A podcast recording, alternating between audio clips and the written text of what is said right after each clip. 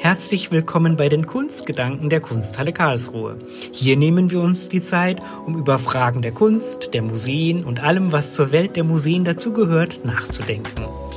Mein Name ist Florian Trott und ich führe Sie und euch durch die Gespräche mit unterschiedlichen Gesprächspartnerinnen und Gesprächspartnern aus den Bereichen Kunst, Kultur und Gesellschaft, die jeweils ihre ganz eigenen Perspektiven, Ansätze und Meinungen in das Gespräch einbringen werden. Unser heutiger Gast ist Alexander Eiling, Kurator und Sammlungsleiter für Kunst der Moderne am Städel Museum in Frankfurt am Main, zuvor Kurator an der Staatlichen Kunsthalle Karlsruhe. Insofern freue ich mich, dass wir uns an dieser Stelle wiedersehen und vielen Dank an dich, lieber Alexander, dass du dir die Zeit für dieses Gespräch nimmst, und wir starten auch sofort mit der ersten Frage. Was kann denn Kunst leisten? Ja, gerne erstmal. Danke für die Einladung. Also der Leistungsgedanke von Kunst ist natürlich, ist ja auch schon in den anderen Podcasts angesprochen worden, immer schwierig. Also ich finde, Kunst an sich ist schon die Leistung selber. Also wir haben etwas, ein Künstler oder eine Künstlerin schafft etwas, was erstmal da ist und dann im Grunde genommen als Leistung schon mal besteht. Und die Frage ist, wie der Betrachter oder die Betrachterin damit umgeht. Kunst erfordert ja einen aktiven Betrachter, ein Aufnehmen, ein Auseinandersetzen. Und wenn man sich wirklich ernsthaft mit der Kunst auseinandersetzt, dann kann sie einen für unglaublich viele Bereiche im Leben sensibilisieren, Verständnisprozesse in Gang setzen, Dinge hinterfragen, sodass man eigentlich sagen muss, die Auseinandersetzung mit Kunst schult einen im Grunde genommen für das Verständnis vieler Probleme, die einem im Leben begegnen. Und insofern ist es kann unglaublich fruchtbar sein, wenn man sich denn darauf einlässt. Und gibt es aus deiner Sicht, sage ich mal, Hilfsmittel, die dem Betrachter, der Betrachterin helfen können, sich auf Kunst einzulassen? Ja, als Museen sind wir natürlich geradezu verpflichtet dazu, diese Hilfsmittel zur Verfügung zu stellen. Ich würde erstmal sagen, es gibt so eine Initialrezeption von Kunst, und gute Kunst macht erstmal etwas mit einem, ohne dass ich jetzt sofort eine Erklärung benötige. Aber in einer zweiten oder dritten Ebene ist es natürlich für uns die wichtige Aufgabe und auch die Verpflichtung, diese Prozesse zu aktivieren, Verständnisprozesse durch Erläuterungen, Beschreibungen, durch ein Hinführen im Grunde genommen zu dem Sehen. Nicht jeder sieht gleich und nicht jeder achtet auf bestimmte Dinge gleich. Und im Grunde genommen sind wir ja im Museum dafür da, aufmerksam zu machen, Scheinwerfer auf bestimmte Themen, auf bestimmte Aspekte zu legen, die erst dann dazu führen, dass man mit dem Kunstwerk auch quasi dialogisch einen Prozess in Gang setzen kann. Das ist ein schönes Bild, Scheinwerfer zu richten auf Kunstwerke, um dann bei dem Betrachter etwas in Gang zu setzen. Das führt mich zu meiner zweiten Frage. Du bist ja bekannt dafür, Ausstellungen mit sehr großen Namen zu machen. Degas, Cézanne, das waren die beiden großen Projekte in Karlsruhe an der Kunsthalle. Hier in Städel in Frankfurt zuletzt Van Gogh. Es sind also quasi Blockbuster-Ausstellungen, ist ja so ein Wort, das dafür verwendet wird. Und es wird ganz oft darüber diskutiert, was diese Formate von Ausstellungen alles nicht leisten könnten. Was motiviert dich denn trotzdem als Kurator, sich in solchen Projekten und für solche Projekte zu engagieren? Also A, finde ich Blockbuster jetzt gar nicht das Negative. Es ist doch immer die Frage, was man selber mit den Projekten leisten möchte. Ich kann eine Kalenderblattausstellung mit den schönsten Van Goghs machen oder ich kann eine erhellende, erkenntnisreiche, wissenschaftlich fundierte Ausstellung machen.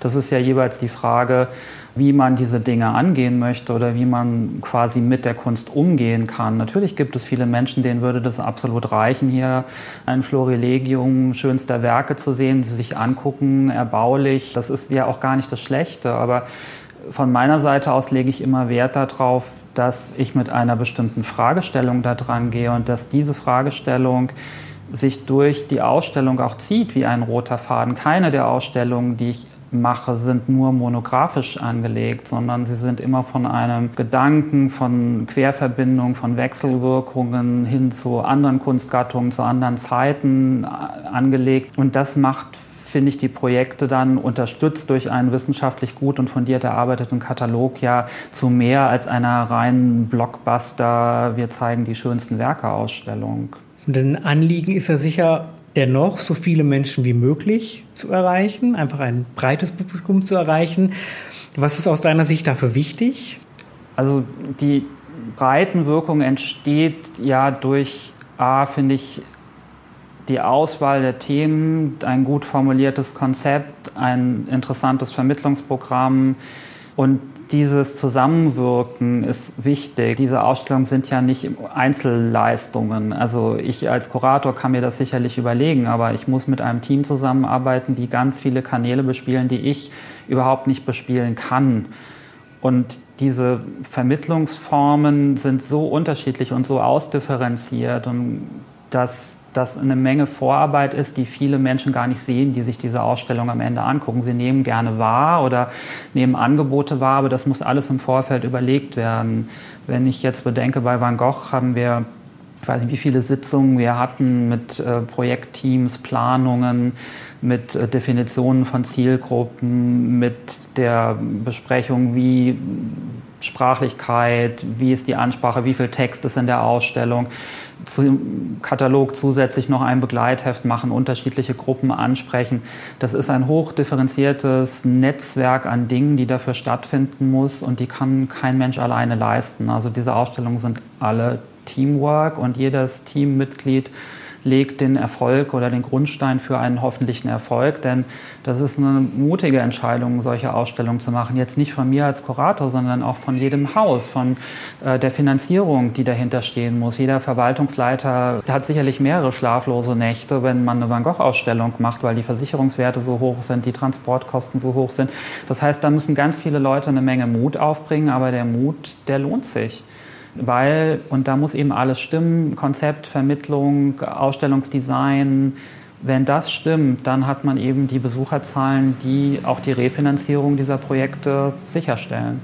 Mut zu Ausstellungen, das finde ich eine ganz wunderbare Formulierung, die du gerade verwendet hast, und deine Antwort ist ja auch wirklich eine sehr schöne Darstellung der Teamarbeit, die für jedes Projekt notwendig ist, und das ist, glaube ich, auch ganz schön, das einmal so auszusprechen. Ich glaube, Mut ist auch nötig, wenn wir auf ein anderes Thema blicken, auf das ich jetzt gerne zu sprechen kommen möchte, nämlich die Thema Digitalisierung. Mhm. Ist ja schon lange ein Thema, und die diesjährige Situation, der Lockdown, haben ja auch gezeigt, wie wichtig das Thema ist, um auch wirklich in einer Phase der Schließung präsent zu sein, um dem Bildungsauftrag, den man als Museum hat, nachkommen zu können. Welche Chancen siehst du denn in der Digitalisierung für Museen und auch für die Kunst? Also ich muss vorausschicken, ich bin nicht der Experte für die Digitalisierung. Also hier am Städel Museum haben wir eine ganz eigene Abteilung, die sich damit beschäftigt und die auch strategische Ausrichtungen uns Kuratoren auch immer wieder vorschlägt und schaut, wie man das feinjustieren kann. Die Digitalisierung ist ein absolutes Must. Es hat uns gerade die digitale Sammlung, die Verschaltung mit Filmen, mit Sequenzen, die wir aufnehmen, mit Online-Führungsmöglichkeiten, hat uns in der Corona-Krise sicherlich sehr geholfen, einfach auch präsent zu sein. Also wir haben mehrere Wochen geschlossen gehabt. Wir hatten eine Ausstellung, die haben wir montags fertig aufgebaut. Am Dienstag kam der Lockdown, und schon gleich war eigentlich die Frage, wie können wir diese Ausstellung kommunizieren? Wir wussten ja nicht, ob wir die jemals eröffnen können. Das heißt, die Chancen, die in der Digitalisierung stecken, sind auf der einen Seite die für die Vermittlung von Ausstellungen, aber auch, sagen wir mal, die Kernarbeit ist ja die Sammlung. Also wie bringen wir die Sammlung nach außen? Welche Möglichkeiten haben wir, auch so etwas attraktiver zu gestalten? Ich sag mal so, man kann eine Datenbank programmieren und man kann eine Datenbank programmieren. Also es ist ganz unterschiedlich, und das Städel hat sich entschlossen, das ein bisschen, ich sag fast volksnahe zu machen. Also wenn man bei uns in die digitale Sammlung geht, dann merkt man schon, dass wir haben eine sehr hohe Verweildauer. Und diese Verweildauer kommt eigentlich daher, dass die Menschen so ein bisschen fast geködert werden, sich auch noch andere Dinge anzugucken, dass einem Angebote gemacht werden, was man sich vielleicht noch angucken könnte. Sagen wir mal so, als reiner Wissenschaftler gesprochen, denkt man, warum haben wir das jetzt so? Müssen wir das jetzt nicht so machen? Würden jetzt nicht die reinen Rohdaten reichen? Und man weiß sozusagen, was dort in der Sammlung ist. Das ist aber jetzt rein von der Recherche des Wissenschaftlers im Hintergrund gesprochen. Menschen erwarten heute von Museen eine andere Form von Digitalisierung. Die erwarten auch einen, fast einen Unterhaltungswert, der dahinter steckt. Da wären wir wieder bei diesem Mut zu populären Maßnahmen. Also das heißt ja immer Mut zum Unpopulären. Ja, warum nicht auch Mut zum Populären und zur Gestaltung einer Datenbank, so wie heutige Nutzer, die ganz anderes Erwartungshorizont haben, damit umgehen. Also Digitalisierung, ja, großes Ja, auch mit Ausrufezeichen. aber hoffentlich immer in der Verknüpfung mit den relevanten Inhalten, die einem vielleicht einfach versüßt werden auf eine gewisse Art und Weise, aber die, sagen wir mal, Grundstruktur, die Kernstruktur, die Wichtigkeit der Aussage, die dahinter stecken muss, ist die einer Forschungseinrichtung, die wir ja sind. Ja, das würde ich unterstreichen wollen und natürlich finde ich, sollte man digitale Bemühungen nie losgelöst von den Dingen sehen, die man auch im Analogen macht, weil das ist ja das Beste, das vielleicht auch noch Besuchende online auf die Sammlung des Städel oder eines Museums kommen und dann sagen, interessant, vielleicht gucken wir uns das mal vor Ort an oder eben einfach auch als gute Ergänzung, weil wenn ich in dem Haus bin, kann ich mir ja niemals alles angucken, weil vor allem niemals alles ausgestellt ist, sondern ja immer eine Auswahl stimmt, zur Verfügung steht, sodass ich dann einfach auch noch eine Vertiefung haben kann. Du hast ja auch im Anfang deiner Antwort gerade gesagt, dass auch bei der Ausstellung, die dann quasi zum Lockdown hätte eröffnet werden sollen, gleich digitale Angebote gemacht werden sollten, auch als Kompensation. Und das führt mich zu meiner nächsten Frage, die sich um die leider noch immer aktuelle Situation dreht, die Covid-19-Pandemie, die uns sicherlich noch einige Wochen, Monate eventuell begleiten wird. Denkst du, dass die jetzige Situation langfristig Veränderungen in der Museumsarbeit bringen wird? Ja, garantiert.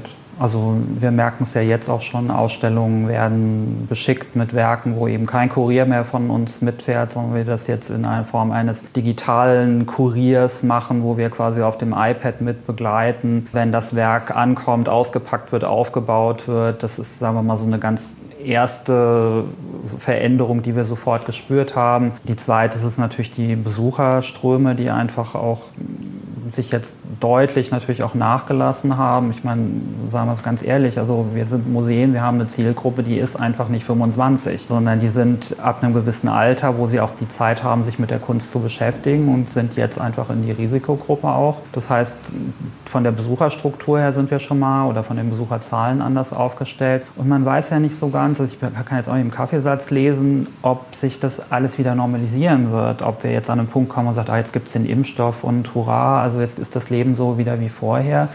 Ich kann es mir kaum vorstellen, dann steht das nächste Virus vor der Tür. Insofern müssen wir wirklich uns überlegen, wie groß sollen unsere Ausstellungen noch sein? Wollen wir uns bestimmte Dinge noch leisten? Wollen wir eher stärker auf die eigene Sammlung gucken? Wir haben immer Projekte aus den eigenen Sammlungsstrukturen heraus entwickelt, aber in Deutschland gibt es keinen Metropolitan oder kein Orsay, was also das Lager voll mit Monets oder Degas oder Cézannes hat. Das heißt, hier ist man immer auf Leihgaben, auf viele Leihgaben auch angewiesen.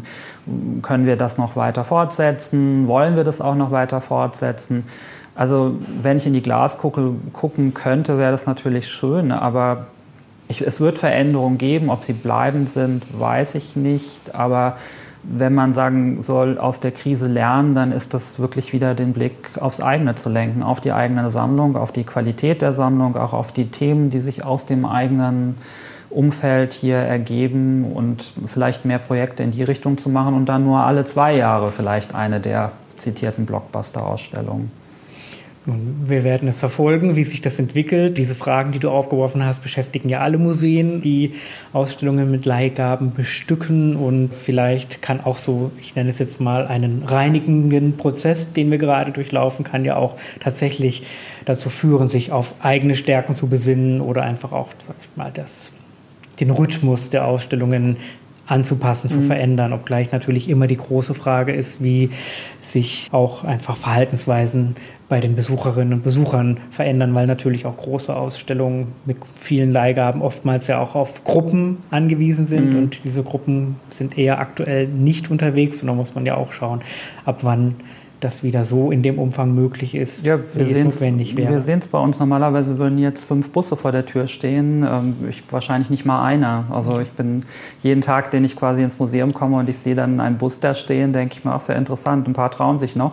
Aber wir hoffen natürlich, dass das wieder quasi anläuft. Aber ich möchte einfach auch ehrlich sein, wir wollen kein Hotspot der Verbreitung werden, so gern wir viele Besucher hätten, so sehr sorgen wir uns ja um unsere Kernzielgruppe. Also natürlich möchten wir unsere Arbeit irgendwie auch für unsere Arbeit Besucher haben. Wir arbeiten jahrelang an Projekten, jetzt tröpfelt es Besucherzahlen technisch und man denkt so, schade, wir haben sehr viel Zeit und auch Geld investiert. Aber wir möchten niemanden mit einem unserer Projekte irgendwie gefährden. Das ist ganz wichtig. Insofern hoffen wir auf eine positive Entwicklung in dieser Pandemie und schauen ja einfach, wie es sich im Museumswesen weiterentwickelt. Um das Gespräch mit einer positiven Note abschließen zu können, würde ich dich, wie auch alle meine anderen Gesprächspartnerinnen und Gesprächspartner bisher, gerne fragen wollen, ob du denn eine Vision vom Museum der Zukunft hast. Also Vision, vielleicht kurzfristig, mittelfristig, langfristig müsste man sich vielleicht nochmal irgendwie überlegen, aber das Wichtige ist doch, dass das Museum als Ort der Beständigkeit erhalten bleibt, dass wir, so viel wir über Digitalisierung reden, die Betrachtung des Originals, die Pflege, die Arbeit an der Sammlung eigentlich nie vernachlässigen sollten. Wir kommen und gehen, die Sammlung bleibt, die soll im Grunde genommen auch weiter in Erscheinung treten. Und bei aller Digitalisierung und bei aller Schnelllebigkeit habe ich schon auch die Vision oder die Idee oder die Hoffnung vom Museum, als eben ein Ort der Schule des Sehens, das den Scheinwerfer auf einen anderen Fokus legen, aus der Schnelllebigkeit sich auch ein Stück weit zurückziehen und sich wieder auf ganz grundlegende menschliche Fragestellungen, die in der Kunst, die wir zeigen, immer thematisiert werden, wieder auch zurückziehen zu können. Also eine ganz beständige Vision, vielleicht auch total langweilig mag das jetzt vorkommen, aber es ist bei all dem, bei diesem, wir als Museum können helfen, eine sich ständig verändernde und komplexe und immer komplexer werdende Gesellschaft auch erklärbar zu machen. Und das müssen wir leisten und stärker nach außen tragen, denn irgendwas muss uns ja unterscheiden von einem Schwimmbad und einem Freizeitpark und Angeboten, wo Menschen sich amüsieren können. Museum ist eben mehr als ein reiner Ort sozusagen, wo wir bespaßt und amüsiert werden, sondern erfordert eben auch den aktiven Betrachter. Insofern, ich erwarte mir und erhoffe mir weiterhin ein dialogisches Museum. Ja, vielen Dank für diese Vision, die ja auch nach Arbeit klingt, was selbstverständlich ist. Ich finde aber auch schön, dass du als Herausforderung genannt hast, wirklich die komplexer werdende Welt, gesellschaftliche Herausforderungen als Aufgabe zu begreifen, sie eben den Menschen, mit denen wir in der Gesellschaft leben, als Antwortoptionen zu bieten, um sich wirklich intellektuell auseinanderzusetzen, was sind denn unsere Herausforderungen und welche Antworten findet man in der Kunst oder in welcher Form von Museum auch immer. Insofern, ja, vielen Dank für dieses sehr kurzweilige Gespräch. Vielen Dank für die Zeit und allen, die zugehört haben, auch wieder ein herzliches Dankeschön. Wir hoffen, dass es Ihnen und euch gefallen hat und freuen uns auf Feedback in den sozialen Medien, per Mail an digital@kunsthalle-karlsruhe.de oder in den Bewertungen. Bis zum nächsten Mal.